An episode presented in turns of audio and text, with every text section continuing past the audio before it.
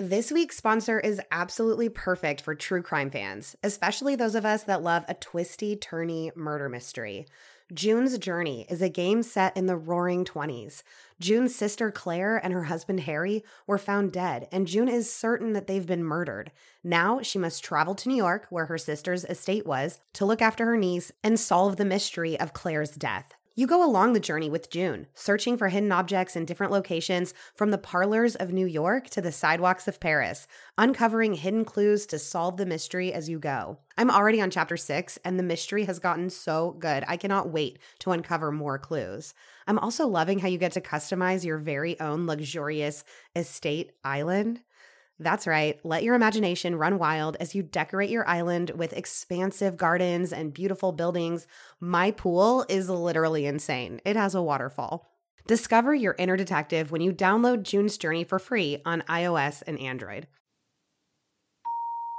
Happy International Women's Day Oh. to ah! one of the baddest bitches I know. Right That'd back you. at you. We're recording on International Thanks. Women's Day. Shouts Yes. to all the incredible women out there. Yeah, truly. And you're definitely incredible if you're listening to this. So, yes, this podcast has put you in the upper echelon. absolutely.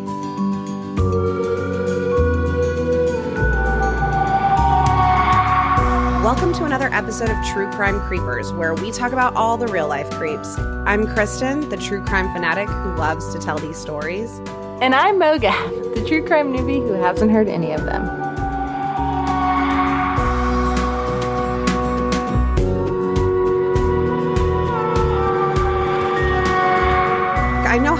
Forget everything that we record, and I'm like, how am I going to do this? We're recording so long after we recorded the first one.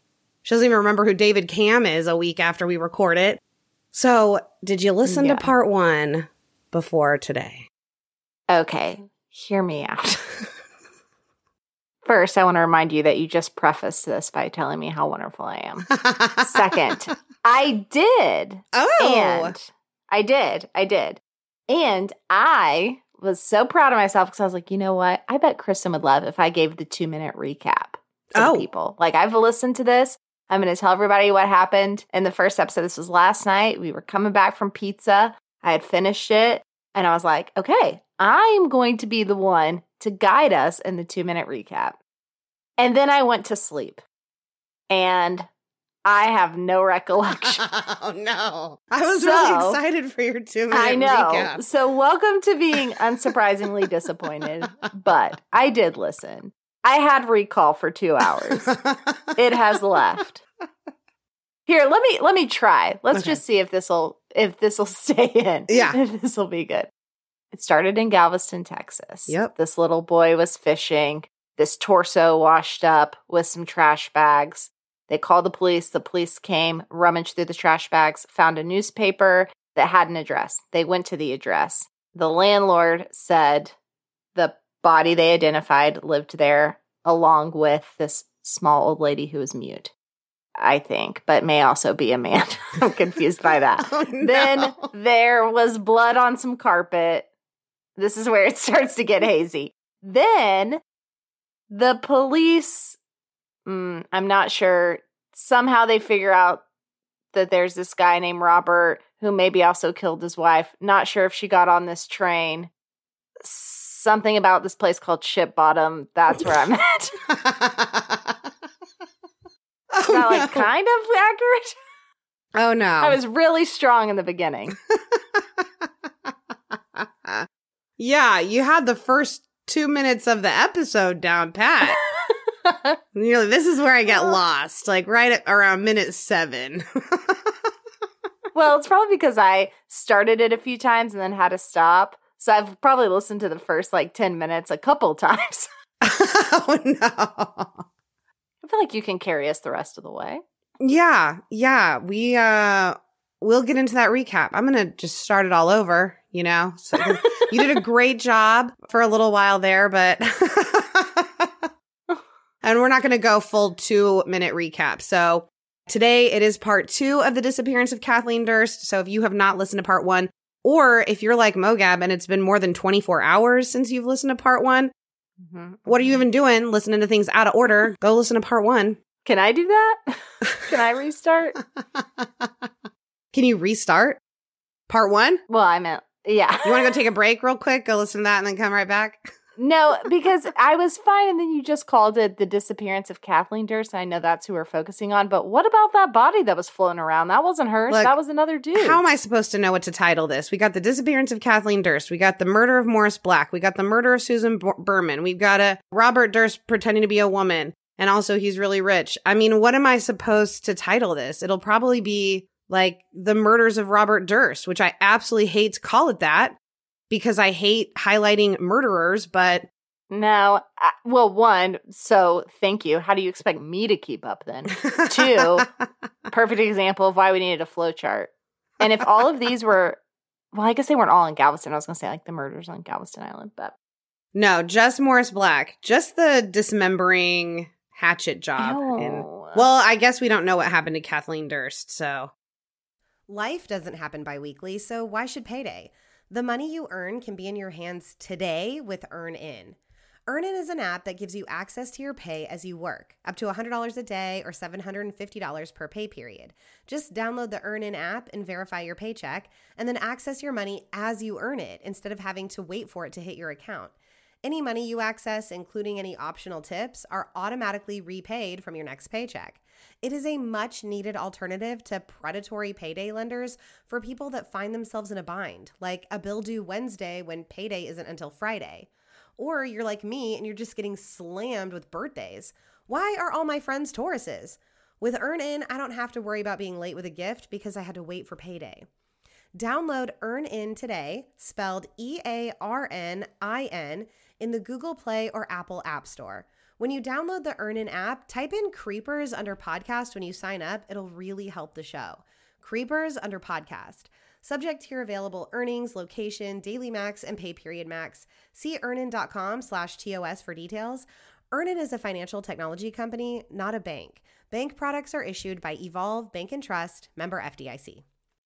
All right, so when we left off, it was 2001, and Robert Durst was out on bail in Galveston for the murder of Morris Black, his neighbor that had been cut into pieces. And while he was out on bail, police learned a lot more about his background, and especially about two murders that he might have had something to do with. There was his wife, Kathleen Durst, who completely disappeared in 1982. And then in 2000, so like a year before Morris Black, his best friend, Susan Berman, was found dead in her home just days before she was supposed to meet with police about Kathleen's disappearance, who yes, uh, yes, we call Kathy. This is coming back. yes, this is coming back. Yes. He got out on bail because they were like, "It's two hundred fifty thousand dollars. Do you have that?" And he was like, "Not on me." And then they found out he's very wealthy, and all these people around him are disappearing. Yes, exactly. So we did a lot of time jumping last week, but now we are back in 2001 in Galveston. And on the day of Robert's arraignment for the Morris Black murder, he was supposed to be in court at 10 a.m., but he never showed up. He had skipped bail and was now a fugitive. And in the documentary, The Jinx, which I told you Robert Durst was interviewed in, he uh-huh. said, You can't give someone charged with murder bail. They're gonna run. he said, Oh, goodbye, $250,000. Goodbye, jail. I'm out. I hope he said it just like that. He obviously has the means to do that, like Right. Yes. you know, dipping out on the two hundred fifty thousand. Can you remind me? I, this is my last reference to the previous episode. Is this the fool who got arrested because he showed up for the eye prescription for the glasses? Yes. Yes. That is him. People do get a little wild about their contacts or spectacles. Like he would show up for that appointment, and that's how he would get Mhm. got. Well, Well, very funny. Guess how he got caught this time, Mogab? Hmm. How do they always get caught? What always gets them Food. caught? Food. Food, fast food. Every time. Every dang time. I hope it's pizza. Yeah, Bob the billionaire thought it would be a good idea to stop in a convenience store in Hanover Township in Pennsylvania and steal a $6 hoagie sandwich while a fugitive. A six dollar sandwich. You $6 just blew two hundred fifty thousand dollars. Oh, It's wait till you hear to- how much cash he had on him. All right. Police couldn't believe he'd been that stupid. He has so much money, so much resources. He could have been on the run for his the rest of his life. He could have been on the run. And he slips up like this. Robert says he doesn't know what gave him the idea to shoplift, maybe just to see if he could get away with it. He had five or six hundred dollars in cash in his pocket and another $38,000 in cash in the trunk in his car. But here he is Oh. stealing a sandwich. Over some damn cold cuts. he was detained at the store. And when the cops arrived, they're like, holy crap, this is Robert Durst. It was a little hard to tell at first because he'd not only shaved his entire head at this point, but he'd also shaved off his eyebrows, which I guess makes you more unrecognizable, but it also makes you like stand out more. it makes me hate you as well. As a known eyebrow queen. Murder three people, it's whatever, but shave your eyebrows. Yeah. You're dead. Don't You're dead touch to them. Don't touch them. Gen Z, are you listening out there? Gen Z? Gen Z? Police searched Robert's rental car he'd been driving around in and they found two loaded guns, marijuana, the $38,000 in cash, and Morris Black's ID. He was in jail in Pennsylvania for about two months while he waited to be expedited back to Texas, and he called his wife, Deborah, pretty regularly. Remember, he and Deborah had gotten married because he had needed to go on the run because he found out they were reopening the disappearance into Kathy, the investigation into her disappearance. And so he needed to go on the run. So he'd just been like, Hey, Deborah, marry me. Here's a $77,000 ring. And she's like, cool.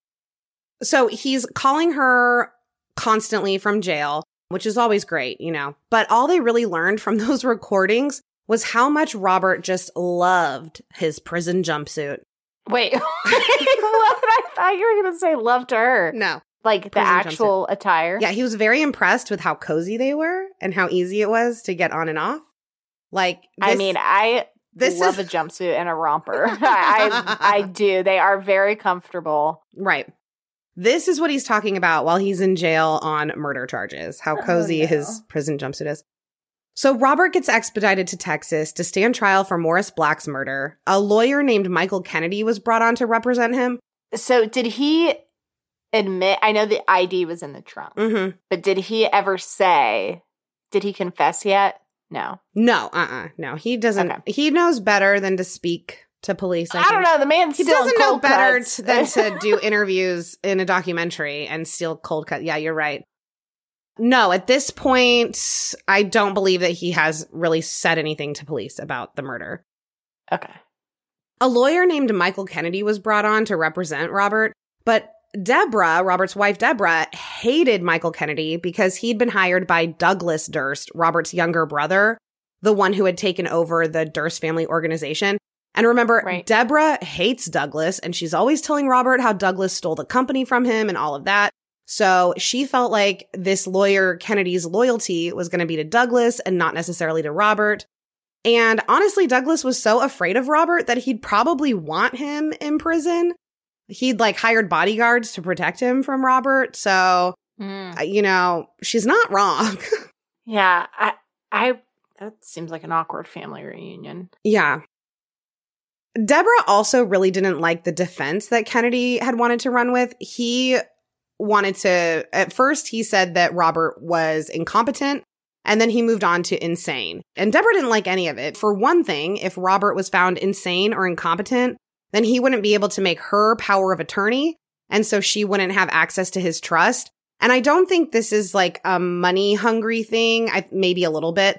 But Deborah is a powerful person in her own right. Like she runs this like New York real estate company. I think it Mhm. was more she wouldn't have access to his trust, so she wouldn't be able to control it. It would go probably to Douglas is probably who would who would get it, and she didn't want that to happen. Is what I think. I can't really tell this. Th- this marriage does feel very much like a what's in it for me on both sides. Well, it was definitely a sham, and it was definitely like they were f- like she was a friend of his. He has a lot of these women in his life that are willing to just like lay down on the line. He's rich. Yeah, yeah. I mean, that definitely helps for sure. It's just kind of wild. I don't know. You wouldn't marry somebody just because they're pretty. But boy, does it help. boy does it help? Yeah, right. So in the documentary, they said that she threatened to leave Robert to like not stand by him anymore if he didn't fire Michael Kennedy. And so he did. But I also know that Robert was also very much against using an insanity defense, maybe even more so than Deborah. So I don't think he wanted this guy to represent him either. So Robert ends up hiring this guy named Dick DeGuerin, who was oh. one of the top defense attorneys in Texas. But Deborah wanted him to hire this guy, Mike Ramsey, who was another top defense attorney. So Robert just hired them both, just two of the top defense attorneys in Texas. The legal fees for these two attorneys was going to run him nearly $2 million. And he was hoping that that would be enough to get him acquitted of Morris Black's murder. And that's in 2001, too. Mm-hmm. Money can buy you nearly everything. And a side note, Dick DeGuerin has a podcast called Presumed Guilty, where he talks about several cases that he's done. And a few episodes are on this case, and it's actually really interesting. I mean, he truly is an incredible defense attorney, as you will see how good he is. But even he didn't think that they were going to win this case. I mean, the evidence against Robert was incredibly stacked. There was just no way he was going to get away with this. So at the time that they're gearing up for trial in Texas, New York also wanted him for Kathy's disappearance. And by this time, California was also after him for Susan Berman's murder. Oh, dang. They were all three in different states. I don't know why I thought Susan was in New York, too. Yeah, well, probably because she had mob ties, but she was out in LA, in Beverly Hills. But, you know, there's very little evidence with Susan and even less for Kathy. So everyone knew the one with the best chance of conviction was the murder of Morris Black in Texas. There was so much evidence against him. It was basically going to be a home run for the prosecution. You know, you've got the black trash bags with the information all inside of them tying back to his apartment. You've got the murder scene in his apartment. I mean, Oh, the trash, the list in the trash. well, that was for Kathy's disappearance. Oh, yeah, shoot. but yeah, let's not get it. Let's not get it confused. There's three Okay, murders well. here. You gave me no resources this time. yeah, just the actual entire script for part one and the episode edited and ready for you to listen to. I'm a jerk. I forgot that. Yeah. Mhm. But the defense wasn't going to make it as easy for the prosecution as they were expecting. They were putting everything they had into getting ready for this trial, and they had a year and a half to prepare for it. They put on two mock trials, and DeGuerin had Robert Durst analyzed by a psychiatrist. Robert didn't want to get analyzed at first, but DeGuerin reminded him that he had chopped his neighbor up into little pieces and that if he didn't have an Oh. explanation for that, the prosecution could make it out that Robert was a serial killer on account of, you know, the number of people that seem to die when he gets close to them. As a reminder, you did chop someone up in pieces. Uh, Robert, so- you chopped somebody up into pieces. So you're going to need to have a psychiatrist analyze you so we can tell the jury what is wrong. Yeah. Luckily for the defense, Robert was being held at the Galveston County Jail. And in his podcast, DeGuerin talks about how Galveston County kind of operates almost like its own country, that it's historically been very independent of the rest of the state of Texas, which I thought was interesting because I didn't know that about Galveston County. And I live and work in Galveston County. Yeah, you should uh the Texas Monthly that is coming to you. Mm, mhm. There's actually an excerpt in there about this from some book, but it's about Galveston in the 20s. It sounds Oh, really cool. yeah. The book comes out soon, but they like put in like an excerpt in there. I'm going to actually read it. But I was unrelated, but related. My mom would never let me pick up a shift at the Galveston Waffle House oh, because of Galveston County, like, and Galveston County jails, I believe, and the hospital down there. B- basically, everything about Galveston kind of gave her the heebie jeebies sometimes. really? yeah. well, and Louise always has, uh, her opinions are always very valid and based, Based in fact. ba- based solely in fact. mm-hmm. Yeah, for sure. Anyway, because he's being held at this county jail, the police there were a lot more laid back and they allowed Robert to have a lot of access to his attorneys and this psychiatrist. DeGuerin had found this psychiatrist that had been involved years before in this case where a woman had killed her husband, dismembered his body, and then threw the body parts out her car window while she drove to California. What? Could you imagine being like three cars behind that? I'm probably, I assume these were probably rural parts that she's driving through and not just like Oh. off the highway. But I don't like know. down 45. Just oh my god, here's a leg on your windshield. Ooh. And in that case, this psychiatrist had testified that the woman had been experiencing a dissociative state. And DeGuerin thought that this psychologist or this psychiatrist might be able to find an answer about why Robert did what he did besides him just being a stone cold killer. After spending 70 hours examining him, the psychiatrist ended up diagnosing Robert with Asperger's syndrome. And this is 2003 when Asperger's was still a diagnosis. Today, the diagnosis would fall under autism spectrum disorder. But the defense knew that they could attribute Robert's unusual behavior to this diagnosis, and they felt like it would end up going a long way at trial.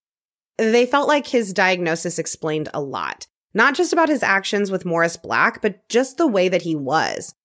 It explained his lack of socialization, his lack of many friendships, how his whole life he seemed to be kind of a loner, different from other kids his age, but very intelligent. It wouldn't be a defense to an intentional killing. Autism does not make you aggressive or violent or have anything to do with the fact that Robert kills people. But they could use it to frame the relationship between Robert and Morris Black and use it to explain some of his more bizarre behavior. Isn't kind of Susan his only like friend that we know of too? I mean, not that that's like. And Deborah. Yeah. well, yeah, his wife. Yeah. Yeah, that's really all that he has in his corner at this point, as far as I know. Robert Durst's trial was huge news. A multimillionaire charged with first degree murder after dismembering a body, all while living in Galveston disguised as a mute old lady. And we still don't know the connection between him and Morris Black. Like, why? They were just neighbors. Yeah. But we don't. Yeah. We'll find out more during the trial about their mm-hmm. relationship. It was truly just a bizarre story, and people were obviously very interested. In Texas in 2003, dismembering a body was considered a Class A misdemeanor. What? A Class Of a human? mis- of a human. Today, that is different, but the DA wasn't going to go after him for the dismemberment at trial because it wasn't considered a felony. They didn't want to give the jury the opportunity to go for the lesser charge and just convict him on this misdemeanor. So they were really only going for premeditated first degree murder. Robert entered a plea of not guilty, and the trial began in 2003, with the media descending on Galveston. The trial really began with jury selection. They had a pool of about 300 people, and there probably wasn't a single one of them that wasn't aware of the fact that Morris Black had been dismembered and found in the bay in garbage bags, missing a head.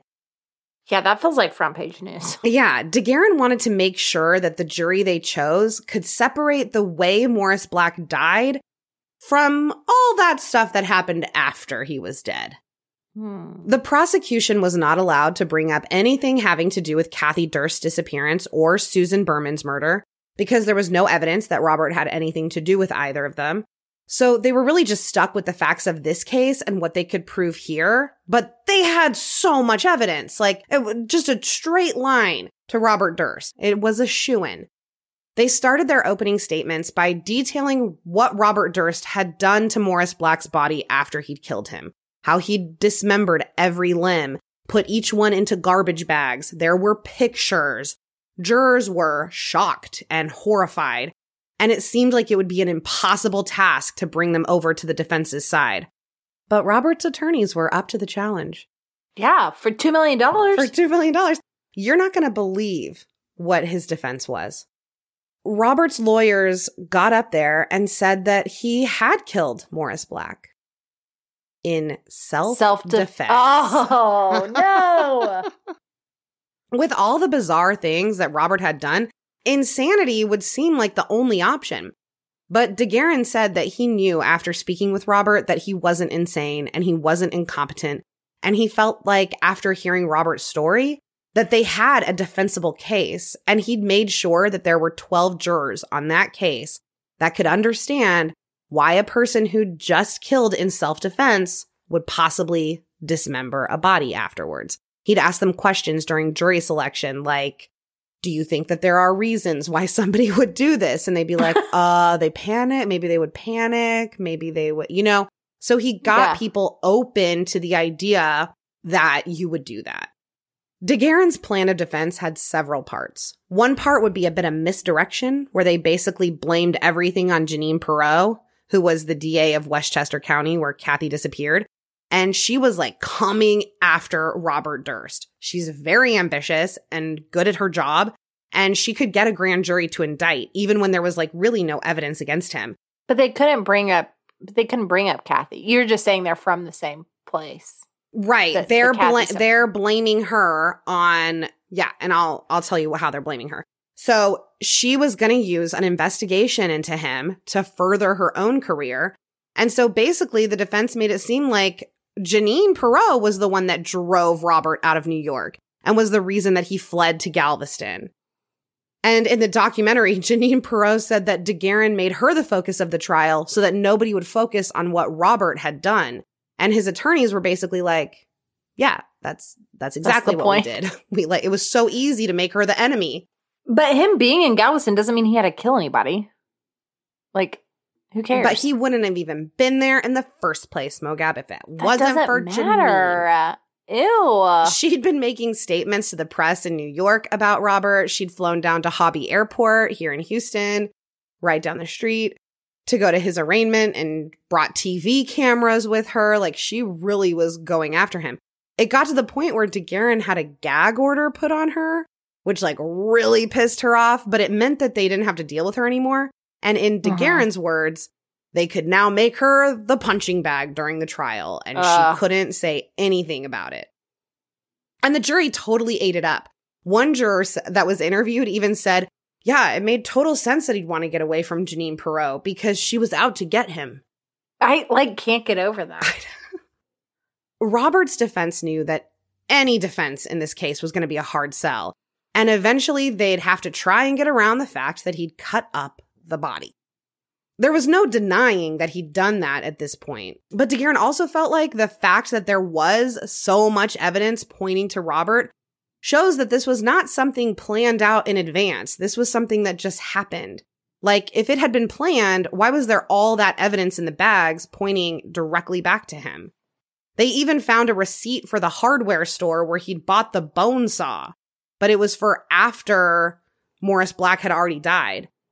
So a key part of the defense was to, as DeGuerin puts it, embrace the ugly baby. this is what he kept saying. Okay. And Wait. DeGuerin, picture this like big country guy in a Then cowboy give me the hat. voice. Give me the voice. All right. A key part of the defense was to embrace the ugly baby. yeah, I can picture it now. Why also why do we have things like a bone saw? Like why do we need to cut through bone? Is that really what it's called and what it's used for? For deer, I'm guessing. I don't know. Oh yeah, I guess. Yeah, I don't I don't know and honestly, I'd prefer to keep it that way. Oh yeah, same, but Yeah. you mm-hmm. know, Yeah. friends with you. So Here we are. They weren't going to deny that Robert had dismembered Morris's body, but they were going to do their best to get the jury to see that it didn't matter what Robert did with the body afterwards. That didn't have anything to do with how Morris actually died, like regardless of what he did with the body. His plan was to show the jury that Morris Black was an awful person, someone that had been run out of every single place he'd ever lived. He'd threatened to blow up a gas company at the last place that he lived. And they'd show that there had been instances between Morris and Robert that would show that Robert had a reason to be afraid of him. They had a bunch of people that agreed to testify to Morris Black's character, including staff from UTMB, which is the big hospital down in Galveston Mhm. Who said he'd been going there to be treated for a heart condition and he'd been so awful to the staff and threatened them so much that they were afraid to treat him. Morris's family hadn't spoken to him in 30 years. People told stories about seeing him walking around Galveston yelling at little kids and shaking his walking cane at them. Oh. I mean, just your like stereotypical angry old man, you know? crotchety old dude. Yes, they had plenty of people to prove that Morris Black was not a nice guy. There was also this story that DeGuerin told on his podcast that is pretty wild.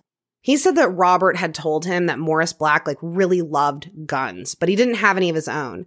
And Robert had a 9 millimeter semi-automatic and he also bought a 22 pistol. and they'd take them out to Pelican Island, which is near Galveston, and they'd shoot targets at these telephone poles. And Like the two of them together? yeah, the two of them together. They'd like hang out. They were kind of buddies, you know, and they'd go out to Pelican Island and shoot guns at these telephone poles. So DeGuerin wanted to corroborate this story because it would show that Morris Black had this interest in guns and he needed that at be. trial. So he went out to find these telephone poles and he found them and he found all these bullets in the pole that corroborated Robert's story. So he Mhm. jumped through a boatload of hoops to get the pole taken down to have the bullets tested. And he finally got permission to do it. But when they went back to get the pole, it was just gone. And he said he always thought the prosecutor had been reading his mail and that he knew what he was doing with this telephone pole and that he got to the pole before before DeGuerin could How do you just like take down a telephone pole? maybe the Like, prosecutor are you messing had people's more, landlines? maybe the prosecutor had more uh pull with the company or more connections. I don't know. So, like I said, the pole could have been important to their case because it would have backed up Robert saying that Morris loved guns and they that would come helpful later on. But DeGuerin knew that there was no way they'd be able to get the jury to buy self-defense unless Robert told his story himself. This was their big advantage over the prosecution. Robert was the only one who actually knew how Morris Black had died because the head had never been found. And all the evidence about how he Ugh. died was up there in the head. So Robert Durst took the stand as the first witness for the defense. Robert talked about fleeing New York and how he just came to Galveston on a whim because it was literally at the end of the road. And there probably wouldn't be a whole lot of people down there who would know who he was. He told the jury how the disguise as a woman was the only thing he could think of because he was like, I can't grow a mustache or a beard quickly enough to disguise himself that way. So, woman it was. But he doesn't have a very feminine voice. So, he decided if he was going to be a woman, he had to be a mute woman. Which I mean, do you just say that? Like, well, not say it. Do you just like write to your landlord? Yeah. Like, sh- he, I was going to say she. He would communicate by writing stuff down. He talked on the stand about how he had to go to Walmart to buy a blouse and a purse. And the jury is like cracking up with him, like he's a stand up comedian. did he only buy one blouse? Like, did he have like one outfit? I don't exactly know what his wardrobe was like for old Dorothy Ciner, but the defense's plan was working perfectly. They had managed to humanize Robert Durst, someone on trial for murdering and dismembering a body, is likable on the stand. Robert said that after he'd moved into the apartment in Galveston, he decided to stop wearing the disguise. He became good friends with Morris and had explained to him that he'd been disguised as a woman because he'd run away from New York. And he said that Morris understood. It seemed maybe Morris was also running away from a thing or two. They'd hang out occasionally, they'd go drinking together around Galveston, that kind of thing. But then Robert started to see how mean Morris was, and he started keeping his distance more and pulling away. And then Robert went into the events surrounding Morris's murder. It had all started on Monday, September 7th, 2001. Morris showed Robert an eviction notice that he'd received, and he was really upset about it. He came into Robert's apartment and like tacked the eviction notice up on this door frame. And Robert went into the bathroom, and while he was in there, he heard a gunshot. And when he came out, he said he saw Morris standing there with the gun. And he said he'd just shot the eviction notice, but he'd missed.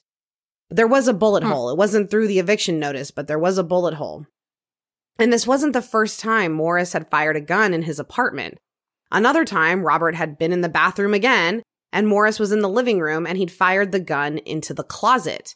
Who was the eviction notice for? Morris. or Morris. Robert? Morris. Okay. Mhm. So, but he got the gun from Robert that he shot through the eviction notice and missed. It said that he just came with a gun. I Oh. believe that they it was Robert's gun that he owned. I'm not sure like how he got it at that time. Okay. Because we know apparently Morris doesn't have any.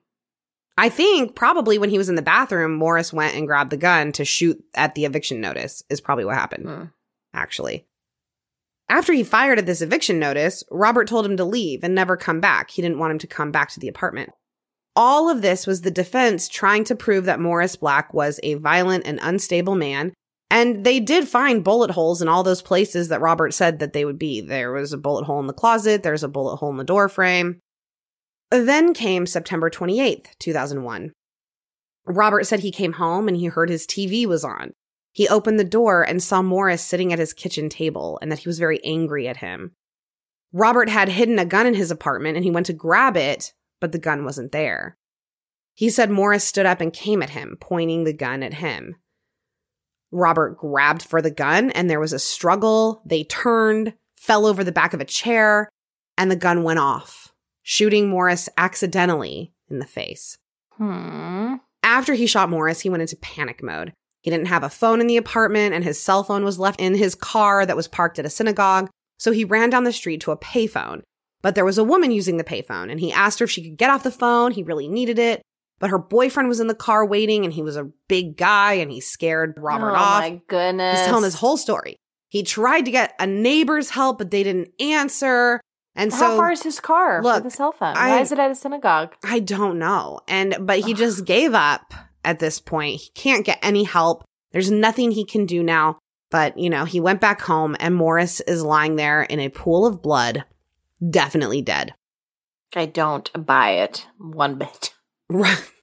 DeGuerin led Robert through this part of his testimony, but they wanted the jury to see a clear separation between what happened when Morris died, so this like fight over the gun and it accidentally goes off and shoots him in the face, and then what happened after. So he had Ramsey, his co-counsel, come up and lead Robert through this part of the testimony about the dismemberment. So like two different lawyers to really just showcase the separation between these two events, what how Morris died Right. and then the dismemberment. So Ramsey's leading this testimony here. Robert said when he got back to his apartment, he was panicked. He didn't know what to do now. Morris was shot in his apartment with his gun. Police would look into his background, see he'd disguised himself as a woman, and he didn't think the police would believe him that it had been self defense. He says he was scared to death. But he knew he had to get the corpse out of his apartment, so he decided to wait until night and carry it out. But then he realized that he wasn't strong enough to carry him. There was nothing else to do but dismember. He went and bought a bone saw and garbage bags and went back to the apartment, got stoned, and went to town. Ew. Uh, When he dumped the garbage bags in the bay, he expected them to just sink, but they didn't. When he came back the next day, he was shocked to see them all floating. Despite all odds, Robert Durst was great on the stand. He was calm, he stuck to the facts. I said at the beginning of part one that he is diabolical, and it is true. He is an extremely accomplished liar, and he was very, very prepared for this testimony and the cross oh yeah, examination. seems so calculated. Yes. The only time the defense was a little worried was when he was so emotionless describing cutting up Morris. He said, Oof. I did not kill my best friend. I did dismember him. Uh, okay. Interesting. You called him his best friend. Right. I feel yeah. like. They're besties. Two. y- Even if you go with the story of self defense and Right. accidental gunshot, you still, you still killed, killed him. him. Yeah. It was an accident, but so that's interesting that like I did dismember him. Yeah. Ew. And then the the DA gets up and they try to say that everything Robert said was a lie. They were able to point out that no one had ever seen Robert and Morris together. Like so his story about how they'd go drinking all the time, they'd have coffee mm-hmm. sometimes and they'd do all this stuff together couldn't be true. No one Nobody had ever confirm that. confirmed that. The prosecution's theory was that Morris had discovered that he was Robert Durst and he knew Robert Durst was really rich. He'd go to the library almost every day and look stuff up. And the prosecution said that he could have easily found out who he was there and that he'd gone to Robert and basically blackmailed him, saying if he didn't give him any money, he'd tell New York where he was. And that's what got him killed. The prosecution thinks that Morris was shot in the back of the head, which would obviously Oh. disprove Robert's self defense theory of they're both fighting for this gun facing each other and the gun goes off and he gets shot in the face. Ew. But the one piece of evidence that would really prove whether or not Morris Black was killed in self defense was the head, where Morris had been Yeah. shot. Which it's interesting that that's the piece that's missing. It's interesting that that's the one piece that was never found. The prosecution is certain that when Robert saw the garbage bags floating and knew that they weren't going to sink, he grabbed the one with the head in it, the only one that could really be used against him, and hid it somewhere that will never be found. They can't prove that. Also, if he's like a genius, wouldn't he know that those weren't going to sink? Wouldn't he just like poke a hole in one or something? Like a small I did not say he was a genius. I said he was diabolical. No, but they said that he was real not a genius, but really smart when they did the evaluation. yeah. That he was like really smart. But like they don't sound like it. I guess, like, I don't know. Would you think, I don't know. I, he's yeah, he stole a six dollar sandwich and he thought those garbage bags were gonna sink. And his story about it, I, I just don't he just has so much money that people I just he has so much money. That's what it is. I mean, he has more money than I think we could even fathom. And the Where does it come from again? The buildings? New York real estate. They Yeah. his family bought up a bunch of New York real estate back way back in the day before Times Square was a thing and I mean they helped develop Freedom Tower. Like they Yeah. own 4 or 5 or maybe 8 or 9 of the most prestigious buildings in New York City, in Manhattan. Yeah, they're very rich. They are very rich. So they cannot prove this theory, obviously, that he took the head and hit it because that is what would prove that he didn't kill him in self defense. The most they could do really was point out how the bruises on Morris were not really consistent with self defense. They said that Morris wasn't this gun fanatic who was just constantly firing guns in Robert's apartment. They said that that was all Robert. All those bullet holes in the apartment, that was Robert. There wasn't a bullet hole in the eviction notice, not because Morris had missed, but because that was Robert shooting at Morris and missing. So he'd wrestled Oh. Morris to the ground and then shot him again. Yeah, actually. That makes more sense. Yeah. They also pointed out how you don't butcher a person and bag up the pieces and dump them in the bay if it's self defense. Yeah, like even if you're like, okay, help isn't gonna get here in time Mm-hmm. to save him, like this is someone you know and your friend, like you still call for help. You go to the nearest place that has a phone or the nearest neighbor or whatever, and you get help to then come get the body. Like that's just what you do. I look, I just think that there has to be something more. Yes, that there has to be something more going on here if you're cutting the body up and trying to hide it. Yeah. But how do you disprove self defense? You know, once it's raised, the state has to disprove it beyond a reasonable doubt. And without the head, they couldn't do it. Not Mhm. beyond a reasonable doubt. And I also think that the prosecution walked into this trial thinking they had an open and shut case and they were not as prepared as the defense was. And the Mhm. jury found him not guilty of murder. what? yeah, he got away with it all. After the jury read their verdict, Oh, please tell me they try him in New York or California. well, after the jury read their verdict, Robert turned to DeGuerin, and this is all on camera. This is all filmed. You can see him mouth, Did they say not? And DeGuerin says yes. And he turns to Ramsey on his other side and he says, Are you sure? Like, even he couldn't believe he'd gotten away with it.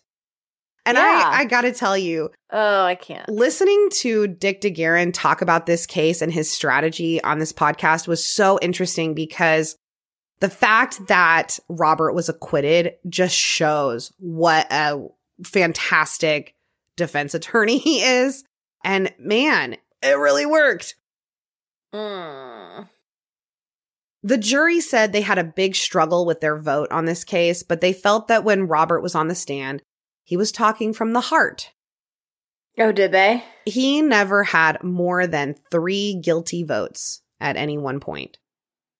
There was one holdout who was only holding out because he'd chopped up the body, and the other jurors explained to her that they're not there to examine what he did with the body afterwards. They were there to determine if the event that took Morris Black's life was murder. And DeGuerin and Ramsey really did an excellent job getting the jury to look only where they wanted them to look. Yeah. I I've never been on a jury, but I really want to be. me too. So I just, I like, know, me too. that conversation to get to that point, Uh-huh. to get all this information and to get to not guilty. Like I need to watch that go down. I know. You know, I need to be a part of that. I know. And I really think like listening to, because in the documentary, I don't think they really showcased enough how genius this defense was. And they just kind of made it look like the prosecution did such a terrible job that they ended up, that he ended up getting acquitted. But I mean, they were really smart how they, how they did this and they were really well prepared.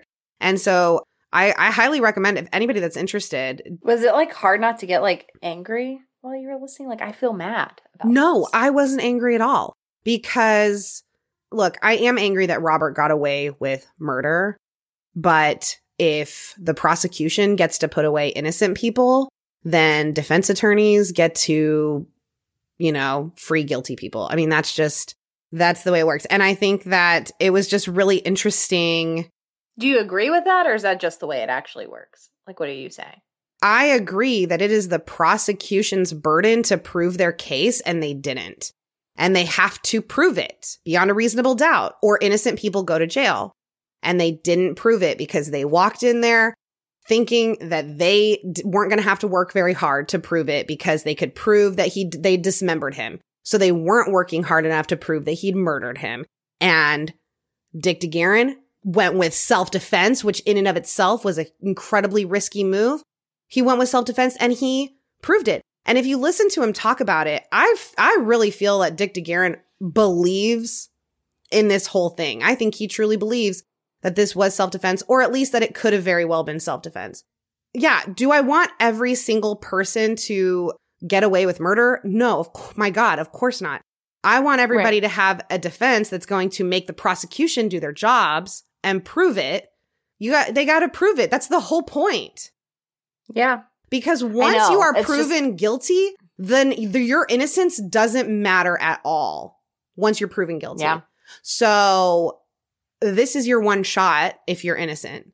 And sorry. And I also yeah. don't think that these defense attorneys, this is the only thing that I'm upset about is these defense attorneys are only available to billionaires like Bob here. Right. When I mean, everybody this, how would this have ended if it was yes, different? Right. Everybody deserves a defense that can put in a year and a half and do two mock trials and hire this psychiatrist and go out to Pelican Island and find this telephone pole with these and get a telephone pole. You know, I mean, everybody deserves that kind of defense. And like nobody gets it. You know, you're talking about the top, top defense attorneys who, you know, on one hand deserve to be paid for their skills and on the other hand you know, maybe need to do a lot more pro bono work. Kristen, I don't know. Kristen will do working for free. I don't know the answer to that problem. It's a huge problem and I hate it. But I think the answer is you go to law school. Oh God, no. You become an attorney absolutely and you not. do it for free. No, absolutely not. You heard it here first. First of all, no. Because here's the thing. I would be so I oh my God. Because well, I know I wouldn't say for starters. For starters, I got to be organized. I'm not.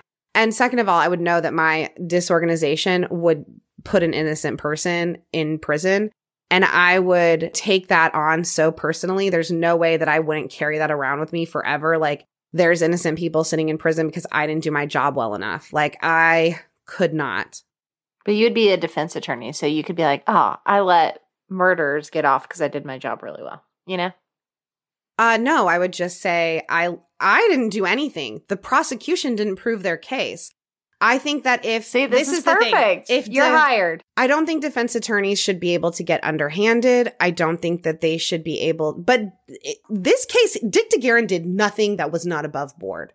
He mm-hmm. went in there with a defense of self defense, which everybody thought was crazy, and he he basically proved it. Like you know, he didn't prove yeah. it, but he proved the. Po- I was going to say, I know that, that he proved it. He proved that it was possible, and the prosecution the and the prosecution couldn't prove that it was impossible that he had killed in self defense.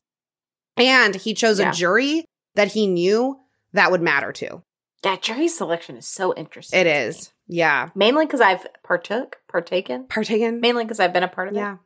So my yeah. feelings about this are complicated, but he did a good job and it's interesting how he got off and he did get off which i hate because he yeah you know I, i'm not passing judgment my feelings about everything are complicated i just yeah it's just hard to like in some cases, I'm like, oh, I'm so glad they had a good defense. And then in other cases, I'm like, well, that probably got him walking free. So it's just hard to. Well, and I think about all of the people that, if they had had Dick DeGuerin representing them, Mhm. wouldn't have spent their lives in prison that were innocent.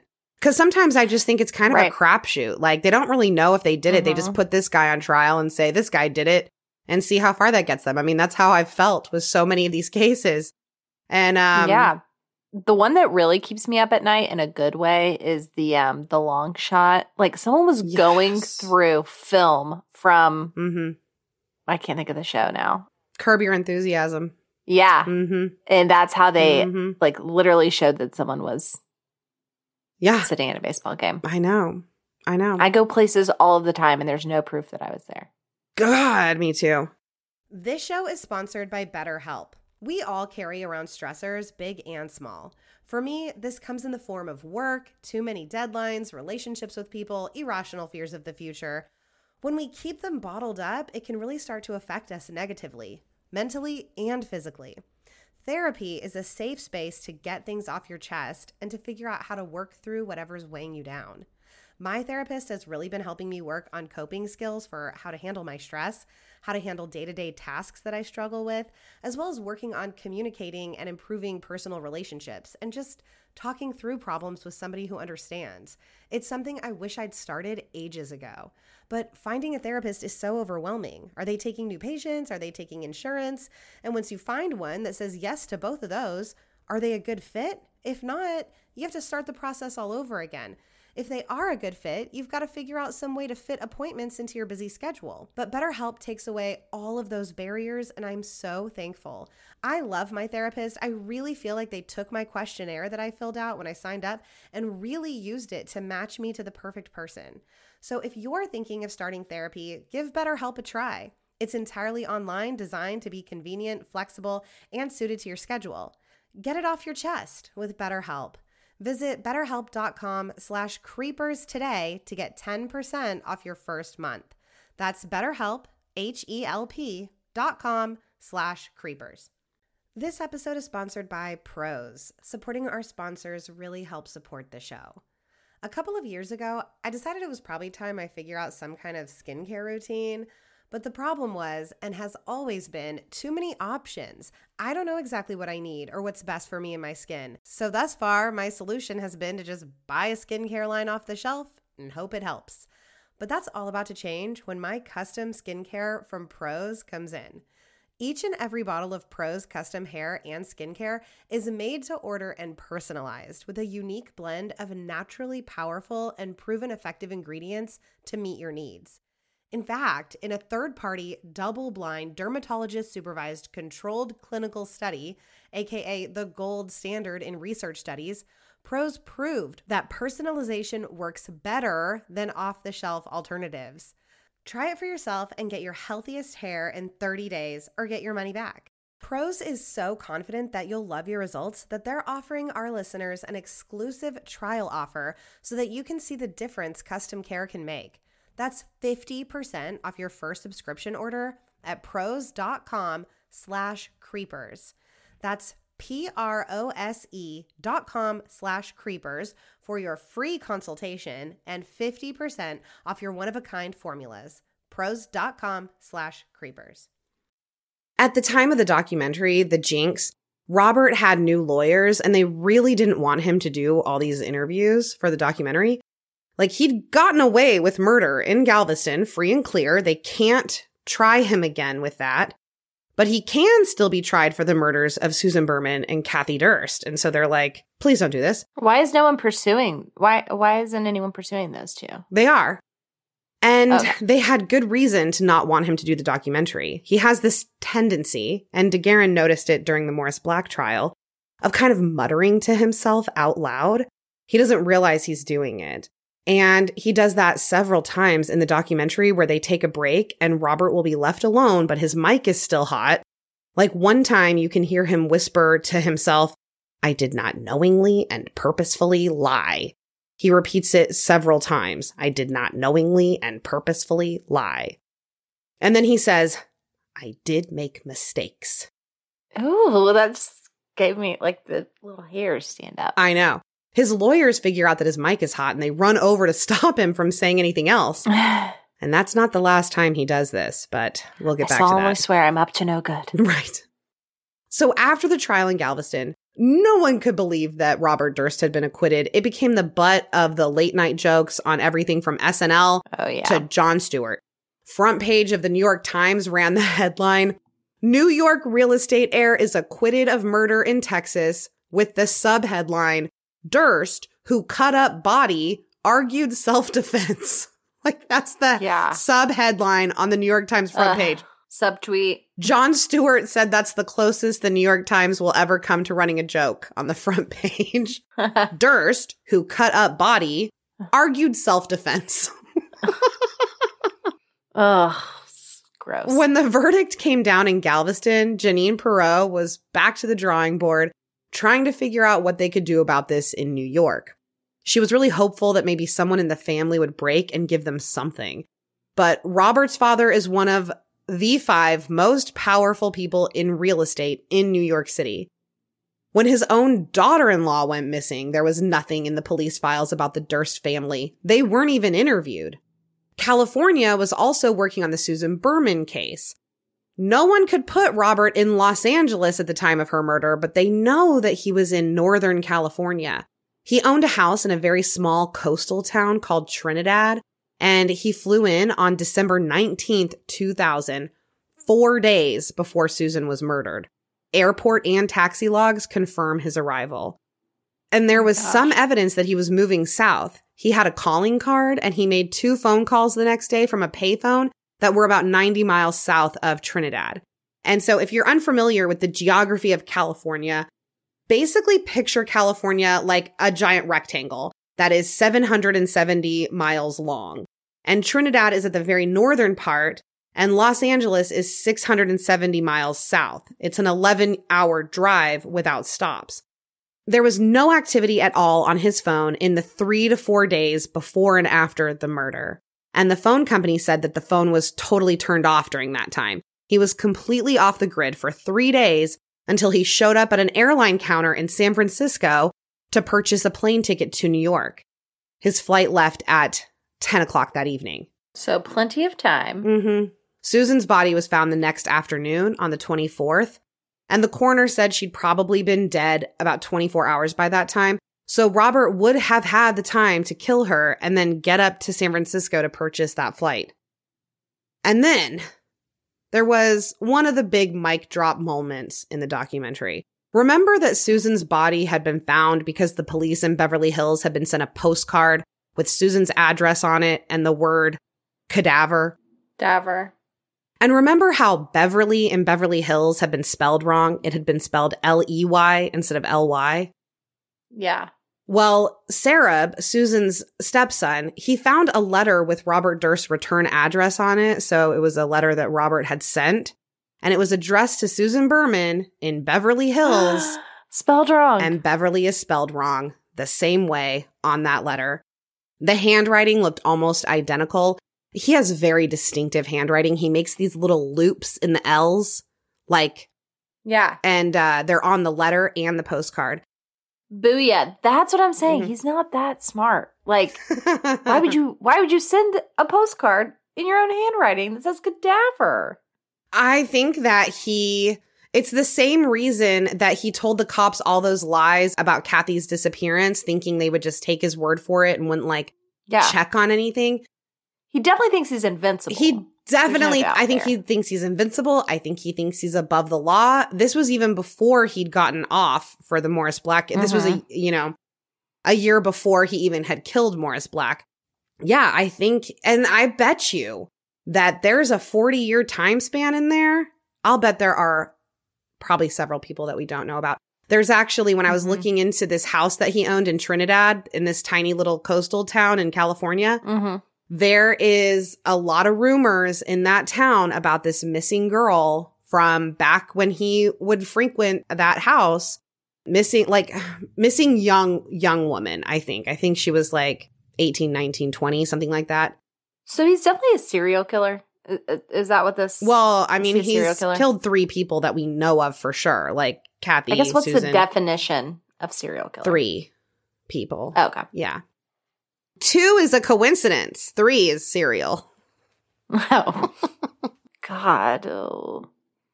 Yeah. Uh, well, uh, again, my, cite my sources, Criminal Minds. You know.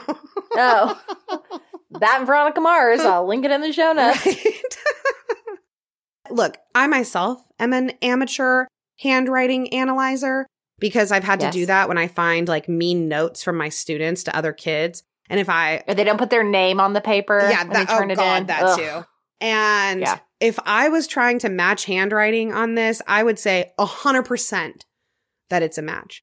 The documentary showed Jeanine Pirro, uh, like they handed her both envelopes and she goes, Oh my God, the B is exactly the same. Son of a bitch. they had some handwriting Aw. analysts come and look at the envelopes and they noted the similarities as well. I'm pretty sure that I'd heard that handwriting analysis was pretty much looked at as junk science at this point. Yes. I think we said that in an episode. yeah. Too. So I Googled it, and the first link that came up was about this case. I don't think you could get on the stand in a court of law and say 100% the same person wrote both of those notes. But I can tell you personally right now with 100% certainty, the same person wrote both of those notes In this court, a lot passes, In as this- you know. in this court of law. Well, in this uh, not court of law that would have no determination on anybody's actual future life. Right. Yes. Also, nobody calls a dead body a cadaver. Yeah. I'm sorry. I would say, like, oh, that's a cadaver dog who is looking for a dead body. I wouldn't say the cadaver dog is looking for cadavers, you know? Yeah. Ew. Gross. Exactly. But the postcard said cadaver. And Did he spell that right? he did. He spelled cadaver right. And the people that are like, you know, looking at this as Robert did it are saying, well, Kathy had been in medical school and she had a cadaver and she used to talk about it all the time. So it's possible that Robert had just gotten used to hearing dead bodies referred to as cadavers. And so 20 years later, when he kills Susan Berman, he's writing cadaver on the postcard. Robert was arrested in New York City in June of 2013 while they were still making the documentary because he'd broken an order of protection that his brother Douglas had put in place. His bail was only $5,000, and so he obviously posted that really quickly. But after this, he wasn't as willing to be interviewed for the Jinx. But the director, Andrew Jarecki, he finally manages to convince him to come in. And this is where the big bombshell of the documentary came in. They Oh, had just confronted him about the handwriting on the letter, and he's having some issues with burping because he's like an old man. But he manages to say that he can see that the handwriting is similar, but he denies writing it, of course. The interview ended, but Bob is still mic'd up. He went to use the restroom with the microphone continuing to record. And while he's in the restroom, probably like staring at himself in the mirror while he's washing his hands, he says, There it is. You're caught. You're right, of course. But you can't imagine. Arrest him. I don't know what's in the house. Oh, I want this. What a disaster. He was Wait, right. I was wrong. And the burping. I'm having difficulty with the question. What the hell did I do? Killed them all, of course. This is a monologue he's having, like on film? Well, it's recorded. Yeah. Right. Mm-hmm. Mm-hmm. what? It turns out, and I'll just say this here, some of that, that all comes from the same moment in this bathroom. The documentary did kind of Frankenstein it up a little bit where it wasn't exactly in that order. So he didn't actually say, What the hell did I do? Killed them all, of course. But he did say both of those things, just not back to back. Law enforcement knew that if Durst heard this confession on the Jinx, that he was going to run again and they might never find him. And so the day before this finale episode was set to air on March 14th, 2015, 70 year old Robert Durst was arrested in New No. Orleans and charged with the murder of Susan Berman. Thank goodness. I thought you were going to say he died. No, you know that happens. I feel like that'd be Well, happening. any 70. all the time. He could have faced the death penalty because technically he had murdered a witness. Susan was about to talk to police about his involvement with Kathy's murder. And the prosecution was convinced that she was planning on telling them about how she'd helped cover up Kathy's murder. Yeah. Maybe. Deputy District Attorney John Lewin flew from California to New Orleans to interview Robert for three hours. And during this interview, he confronted him about the cadaver note, and Robert kept insisting that he didn't write it. He told Lewin that whoever wrote that note that night must have been involved in Susan's death. Must have. Yes. Must have been involved. He was transferred to California, but it took six years for his trial to begin. Mostly this was due to health issues. Robert Durst was a very old man at this point, and he had had surgeries for esophageal cancer and fluid on the brain. Once again, Robert Durst hired Dick DeGuerin to defend him. The man's a genius, helped him get away with murder once already, and he was hoping that he'd be able to do it again. Do you think Dick's like, I don't really want to mess up my perfect score? like, that's going to be hard twice, my friend. Twice. I do I do think so because this time the prosecution wasn't phoning it in. They were confident they had a, sl- a slam dunk case, but they were putting in the work to prove it. And this time they uh-huh. brought their A game. And honestly, I didn't get like DeGuerin didn't do any episodes on this trial. It's so recent, but he didn't do any on this trial. So I don't really know like what his strategy was, what his thinking was, but it kind of seemed like mm-hmm. he went in with a very similar strategy as before and like he was hoping it would just work again this time. I don't know. But the trial began in Los Angeles in March of 2020. Oh no. Mhm. In opening statements, DeGuerin admitted that Durst had wrote that cadaver postcard and mailed it to the police. Total flip-flop of what Durst had been saying this whole time. But it wasn't because he'd killed Susan. No. In an incredibly unfortunate twist, it turns out that Robert Durst had actually been the one to find his BFF Susan's body. And this makes perfect sense because Robert had planned to spend Christmas with Susan. And so he arrived at her house on the 23rd with his phone off and no record or indication yeah. that he was in the area. And he just couldn't believe it when he walked when he walked in her house, found her found her dead on the floor. Just that's that's the explanation. I just showed up. Yeah, I don't really, like I said, DeGuerin did not do a podcast about this trial. I don't really know what his thinking was here with this line of defense. I mean, you just let him admit that he was there at the scene of the crime.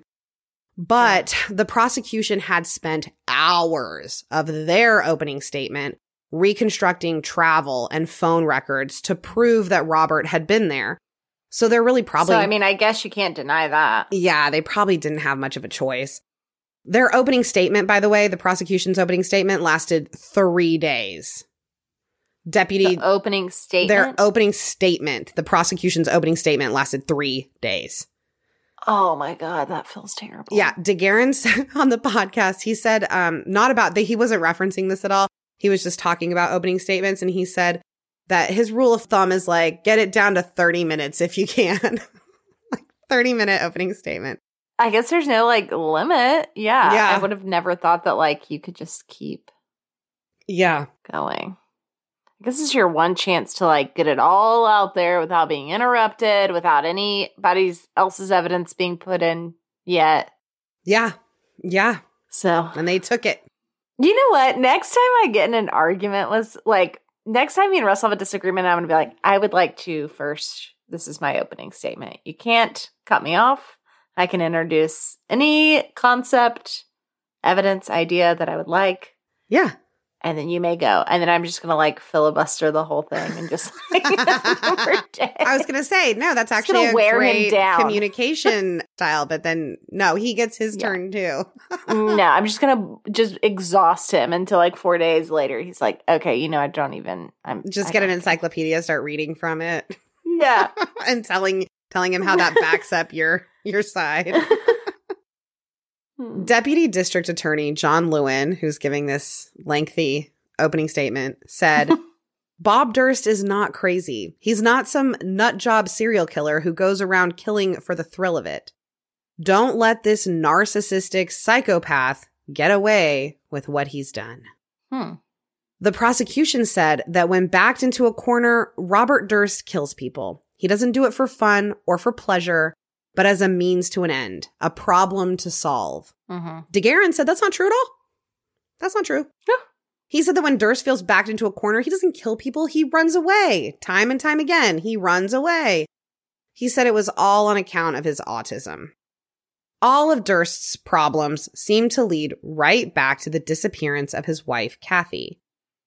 The prosecution's theory of Susan's murder was that Robert had killed Kathy during a nasty divorce, so they were able to bring in Kathy's disappearance to this trial, unlike Morris Black's, Why is that? Do we know? They think because it was be, like, directly related. to Susan's murder. Yes, and I think the Yeah. prosecution was able to prove that they were directly related. I think possibly Robert Durst on appeal could have tried to appeal on that stand and maybe a court would have agreed. Probably not. Yeah. The prosecution's theory of Susan's murder was that Robert had killed Kathy during this nasty divorce and hid her body somewhere in the Pine Barrens. And then he killed Susan to stop her from telling the police what she knew about that murder. And then he killed Morris Black to keep his cover in Galveston. But of course, we know that Robert Durst was acquitted of those charges. So I was really surprised that they were allowed to say that in court, to say that they thought Robert had killed Morris Black to keep his cover when he was found not guilty of doing exactly that. So I Yeah. found that interesting. And obviously, DeGuerin knew the Morris Black case really well. And I don't think he objected to that. We don't know, but I don't know if? I didn't watch this. There is a lot of clips of this trial on YouTube, like hours and hours long, testimony, all sorts of stuff. I obviously didn't watch all of it. I watched some. you didn't watch a three day opening statement because that would have been awesome. I did not watch a three day opening statement. I watched some of it, mostly clips from the closing argument, and some from his testimony, Robert Durst's testimony. Ugh. Okay. Anyways, yeah. obviously DeGuerin knew the Morris Black case really well, and he used a similar argument in this case that he had in that one.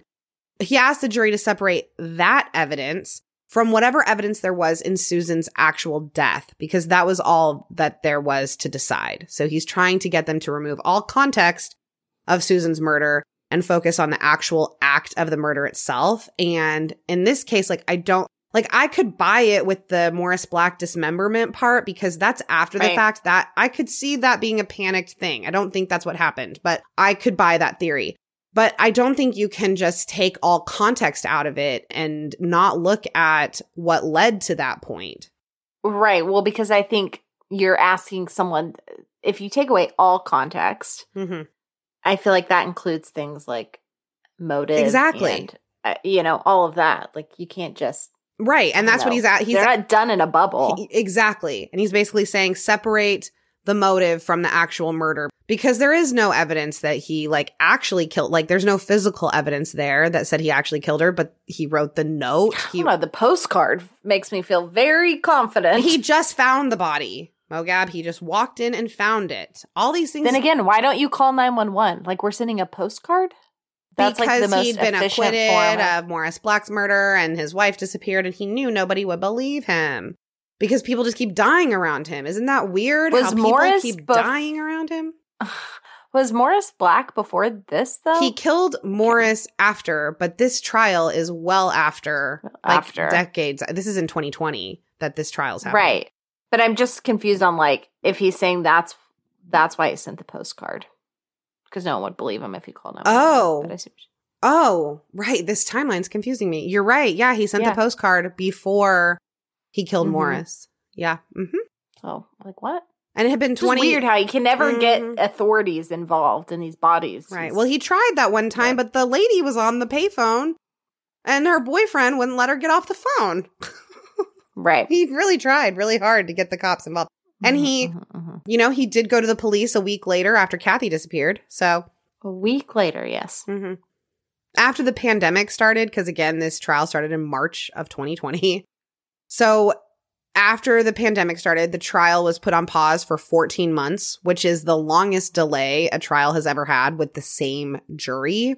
It's almost impossible to think that while they were all stuck at home, quarantined, binging Netflix that they never got the urge to like flip over and watch the Jinx or like look up anything to do with the case. Like, how could you not? yeah, that would have been that? my first, first thing. order of business. Absolutely. Just kidding. I definitely want to be on a jury. I'm just kidding. If I was on a jury, I would definitely follow all of the rules. But unless I was on I would. I actually would. I really- Kristen, no. no chance. I really would too, unless I was on this jury. Because when I'm stuck at home by myself for 30 days, there's no way I'm not flipping on the jinx. wait. Is that what happens? You're not with anyone else, right? You're like sequestered. No, when the pandemic started. Yeah. No, Oh, they weren't you were sequestered. right. You For- said alone. I was thinking like no, they- I'm like, sequestered would- myself as a single person who lives alone. I was like, wait, I definitely need to be on a jury then. no, I just live my life sequestered. but with Netflix and the internet. Yeah. What a dream. But the And cats. well, now cats. Yes, I didn't have them. And then. clicklist Kroger delivery. Oh yeah. And no Jimmy John's though within a uh, radius to deliver, so you're SOL. Yeah, that was disappointing. So I just I I think it's impossible that they didn't watch the documentary or Yeah, anything. for sure. At least some of them. Yeah, but the judge interviewed the jury members and he decided to move forward with the jury instead of calling a mistrial and starting over. The trial finally resumed in May of 2021, so almost a year ago, this past May. The defense tried real hard to play the sympathy card up with Robert, like, oh, look how sick and feeble he is, and he has all these health conditions. And he's always So? been like a small man, like he's rail thin and like five six. But as he's gotten older, he looks much weaker and like terrifying. The prosecution is like, yeah, uh, he's only old and feeble because he was able to live a full life, unlike his victims. Kathy never made it to 30. He'd killed her Yeah. and gotten away with it for 40 years. Then he executed his best friend Susan and got away with that for 20 years. He's lucky that he gets to be old and feeble. He should not have been allowed to get old and feeble. Yeah, you know it's a bigger health concern than burping all the time is losing all of your limbs to dismemberment. Right, So I don't have any sympathy No. For that. The trial lasted 11 weeks, and all in all, there were 80 witnesses called, nearly 300 exhibits introduced, and Robert Durst testified on his own behalf for 15 days. 15 days. Several of the witnesses called were friends of Susan's that could support the prosecution's theory that Susan was killed because of her knowledge of what happened to Kathy. One friend, Linda Obst, got on the stand and said that Susan had told her that she had been the one to make that phone call to the Albert Einstein College of Medicine pretending to be Kathy calling in sick. That like Mm. last call, the last time anybody ever heard Yeah, from yeah. Kathy, that was Susan Berman making that phone call Wait, how do we know that? her friend Linda Obst got on the stand and said that Susan told her she'd been the one to make that call. So Susan told Linda. Uh-huh. Okay. And it was the day after Robert said that she'd gone back to the city from South Salem. Susan told another friend who testified that she thought Robert had probably killed Kathy, but that since she was a gangster's daughter, she had different standards for friends than most people. All right, Susan, bars on the floor. right. I was trying to figure out like why would she do all of this? Yeah. You know.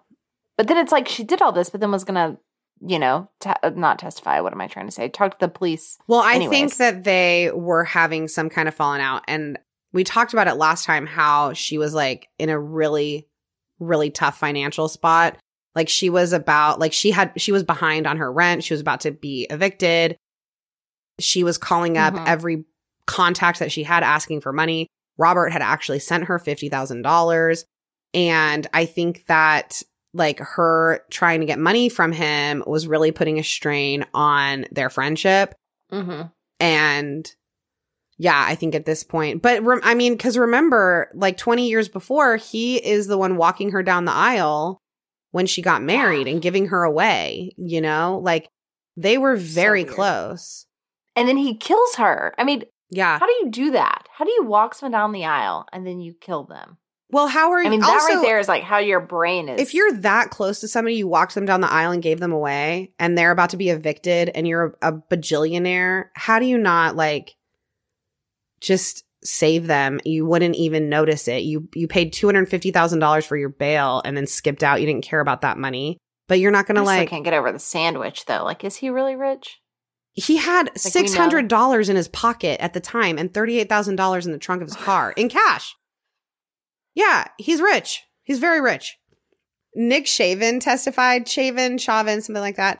He'd been friends with both Robert and Susan, and he said that he'd been at dinner with Robert in New York City in 2014, and Robert had told him that he had killed Susan. He'd said, I had to. It was her or me. I had no choice. That is wild. Nick also testified that Robert had told Susan that he'd killed Kathy. The prosecution played the tape from the bathroom where Robert said, killed them all, of course, without realizing he was still being Mhm. recorded. Several people close with Kathy testified about how their marriage had been crumbling, how Robert had been abusive. The defense made it clear that there was no evidence of Kathy Durst's death. I guess apart from the fact that she hasn't been heard from in 40 years and that there really wasn't any forensic or physical evidence at all. And of course, we learned in part one that that's only because the police decided that she'd gone missing in New York City, not South Salem. So South Salem wasn't searched for were 20 looking. years. Yeah. They also said that the prosecution had failed to prove that Susan had made that phone call impersonating Kathy. The defense also made the point that the prosecution was relying more on hype from the jinx than on actual evidence. And I will tell you, they played clips of it at this trial. Oh, dang. yes. Is it just a one? I need to watch it. Is it just one movie? No, it's six parts. episodes? Yeah, it's like six oh, episodes. yeah. Jeez. I would me. I would check it out though. I would I would at least watch like the first the first part. Yeah. In closing arguments, the prosecution once again walked the jury through every step of this case. How all the evidence pointed to the fact that Kathy Durst never made it to New York, and that in actuality, she'd never made it out of her South Salem home. He talked about how Robert had the means and the opportunity to get rid of Kathy's body. He presented evidence that Robert Durst had gone the day after Kathy had disappeared to an all purpose discount store that sold everything he might need to dispose of her body, from drop cloths to a bone saw. Oh. He used his credit card for the purchase. Like, use the cash. That's what. Use your credit card for the sandwich. use your cash for the bone saw. Right. He also showed the jury that list that Kathy's friends had found in Durst trash, a list of possible disposal sites for the body. Remember, it said, and this is Uh-huh. just a list straight down the paper. It said, Those are my peeps of the week. the, the gals digging in the trash. Uh huh. Little trash pandas. little trash pandas. It said town dump, bridge, dig, boat, other, shovel or question mark, check car trunk slash rent. Yeah, that list feels like now that you've just explained Mm-hmm. how he like kind of rambles to himself and like communicates to that feels very much like his thought process. Yes. Like how he would articulate. But don't worry, he has a perfectly reasonable explanation for this. Oh, I am sure of Yes. it. Robert sure. testified that that list was not possible disposal sites. It was a to do list for a high school kid named Barry Weiner. He had wanted Barry Weiner to rent a truck to take this rotting sailboat to the town dump. And then he said Bridge was short for Bridgehampton, where he and Kathy were going to rent a house. And he said Dig stood for digital and so on and so forth. I mean, it, it was like, it was an absurd lie. He was just, oh no, dig is D I G, digital for this, blah, blah, blah. It was an absurd lie. Yeah, and nah. what's worse, he hadn't come up with it earlier. When he was asked about the list in the Jinx, they showed the footage during the closing argument of Jarecki asking him about the list, and he Okay. didn't have an answer for it. Nothing about Barry Weiner back then in 2014 What did he say? he nothing he like couldn't he couldn't explain it he didn't have an answer the prosecution is fairly certain that because of those collect calls coming into the durst company from ship bottom new jersey that robert dumped kathy's body in the pine barrens where it will never be found and he has spent the rest of his life killing and hiding and lying to cover up what he did to kathy the jury deliberated for about seven and a half hours before finding robert durst guilty Yes. and then on October 14th, 2021, he was sentenced to life in prison with no possibility of parole. Boy, bye. And then on January 10th, 2022, he died. Oh, I know. I mean, on one hand, you can say Robert Durst really did get away with it. You know, you know, he had 40 years of his life as a free man that he should not have had. But clearly, he was never free. He continued to kill to cover up what he'd done. He was constantly on the run, but he just kept getting away with it. So at least he died knowing that we all know what he did. You know, he didn't Yeah. he didn't really get away with True. it in the end. right. And that is the story of Robert Durst and the disappearance of Kathy Durst and the murder of Susan Berman and the murder of Morris Black. That should be the title, or it should just be the story of Robert Durst, not to be confused with Fred Durst. Okay, I'll go with that. Because, Sub as we know, subheading. Yeah. man, that was that was a wild, weird triangle that we. Yes.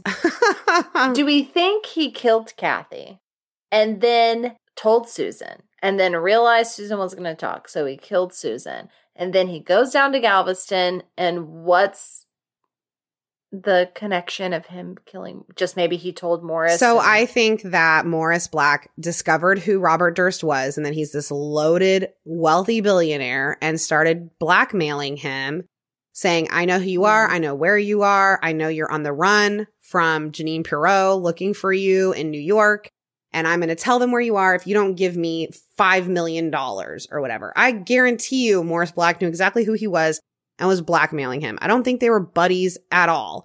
I think that he found out who his new neighbor was, not some little old mute lady Dorothy Ciner. And he was probably like, what's this weirdo over here doing dressing up like this old lady?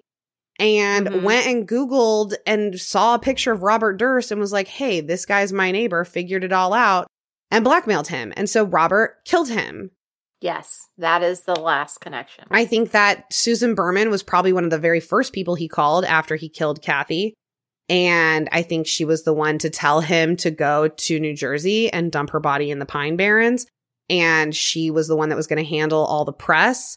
And she called, she made that phone call to help him establish his alibi in South Salem, pretending to be Kathy, calling in sick. Mhm. And then 20 years down the road, when she really is in a, a financial spot, she also starts, you know, blackmailing him. Maybe not as as as obviously as I bet Morris Black probably did. But at least guilt tripping. Him. Yeah, like exactly. Mm-hmm. Like I've really help helped me you out so much. How can you not help me out here? And wow. uh yeah, and so he killed her. I don't know if she would have actually talked to the police because she was still telling everybody like, "Oh, they're just trying to get Bobby and they're just, you know, on a witch hunt for him and all this stuff." Like she was still standing by him and still loyal to him like to Right. their friends.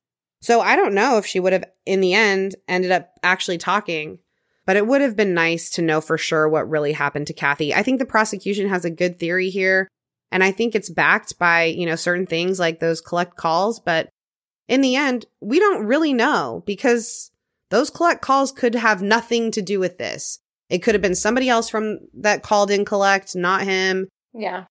We don't know. Well, th- we have no idea what really happened to Kathy, except I know in my heart of hearts that he killed her in that house in South Salem because she was going to leave him. This is one of my least favorites. You didn't like little mute old lady Dorothy Ciner dismembering a body? Yeah, you know, it's just the whole thing. Ah, it is a wild story. It's very interesting though. Well, Well, do we have Yeah. shout outs? we show do. I'm glad you finally got this done. I know this has been on your to do list for eight months. You said Yes, Hey, chow me chow. too. It's shout out time. You go first. it's shout out time. If you want your shout out, you've got to sign up for our Patreon. we have not talked about the Patreon. It's okay. Listen, the people know at this point. Okay. But they they need to be reminded. They need a little nudge. Oh, go ahead. You tell them. Tell the people. If you want your shout out, sign up for the Patreon at the, you want the perks. yeah at the at the five dollar level. We don't need to go through every level. you get stuff. You get There's stuff. different levels. good stuff, extra content, bonus content. So head over there if you want to. That would be great. We would really appreciate it. But at every level, you get our love and admiration. And these people who signed up for their shout out get a little extra. To start her off, Jen Jacobs, LOL, cry face emoji. That, that's how you wanted me to phonetically spell it? I'm spelling it like that for you, Jen Jacobs. Thanks, Jen Jacobs. Next, we've got Katie Null, who gave me no Sister. pronunciation. So I'm hoping it's Null. It is. I know her on a personal level. you know her. Yes. Thanks, Katie. Major shouts, Alice. Alice. Alice. And this Alice in particular, I think may actually be my great grandbig or my great great grandbig. I'm not sure, but I think she's in my DG family tree. But I she graduated when I joined the chapter. Alice, if I'm right, let me know. if if you're no relation and you're not a Delta Gamma, I sincerely apologize. But I think that's who this is. Uh, major shouts to Denise King. Just don't call me Dennis. LOL. Just don't call me Dennis. Denise, we would say like never. George? You just said it like a George Strait song. Dean Ice. Dean D nice. There D nice over here? and the one and only, last but not least, the Jason. Oh, it's like the Mogab, But which is my Instagram handle. he gave us a challenge. Jason. Jason. Jason. Jason. I will now only refer to you as. Jason. Jason gets major shouts because he was the person that sent us the book. yes. And Jason, I have not started reading it yet. I did read. You better bring it. but you better I bring it gonna- with you and give it to me. I was gonna say, I think I'm gonna mail it to you, but I remembered I was coming, so I'm gonna bring it to Kristen, and I will give it to her so that she can read it. Yes. because she has all this free time to be reading all these books about cases she's already done. So you know, I'm gonna. Thanks to you, Jason. Uh, and thanks to all of you for listening to this episode. I hope you liked it. If you did, if you could scoot on over to Apple Podcasts and leave us a five star rating and a review, or you can also rate us over on Spotify. That would be really awesome. We would so appreciate it. It really helps people like find us and helps us do better over there. So that would be great. Also, you can find us on Instagram, Facebook, sometimes Twitter at Creepers Pod. And you can always send us an email if you have any feedback or case suggestions or whatever. Send us an email to creeperspod at gmail.com. We love hearing from you guys. Did I hit everything? Is that all? Yeah, and yes, and you somehow incorporated the word scoop. I loved it. Scooch. all right. Well, bye, peeps Good and job. creeps. Bye, peeps and creeps. Boot, scoot, and boogie.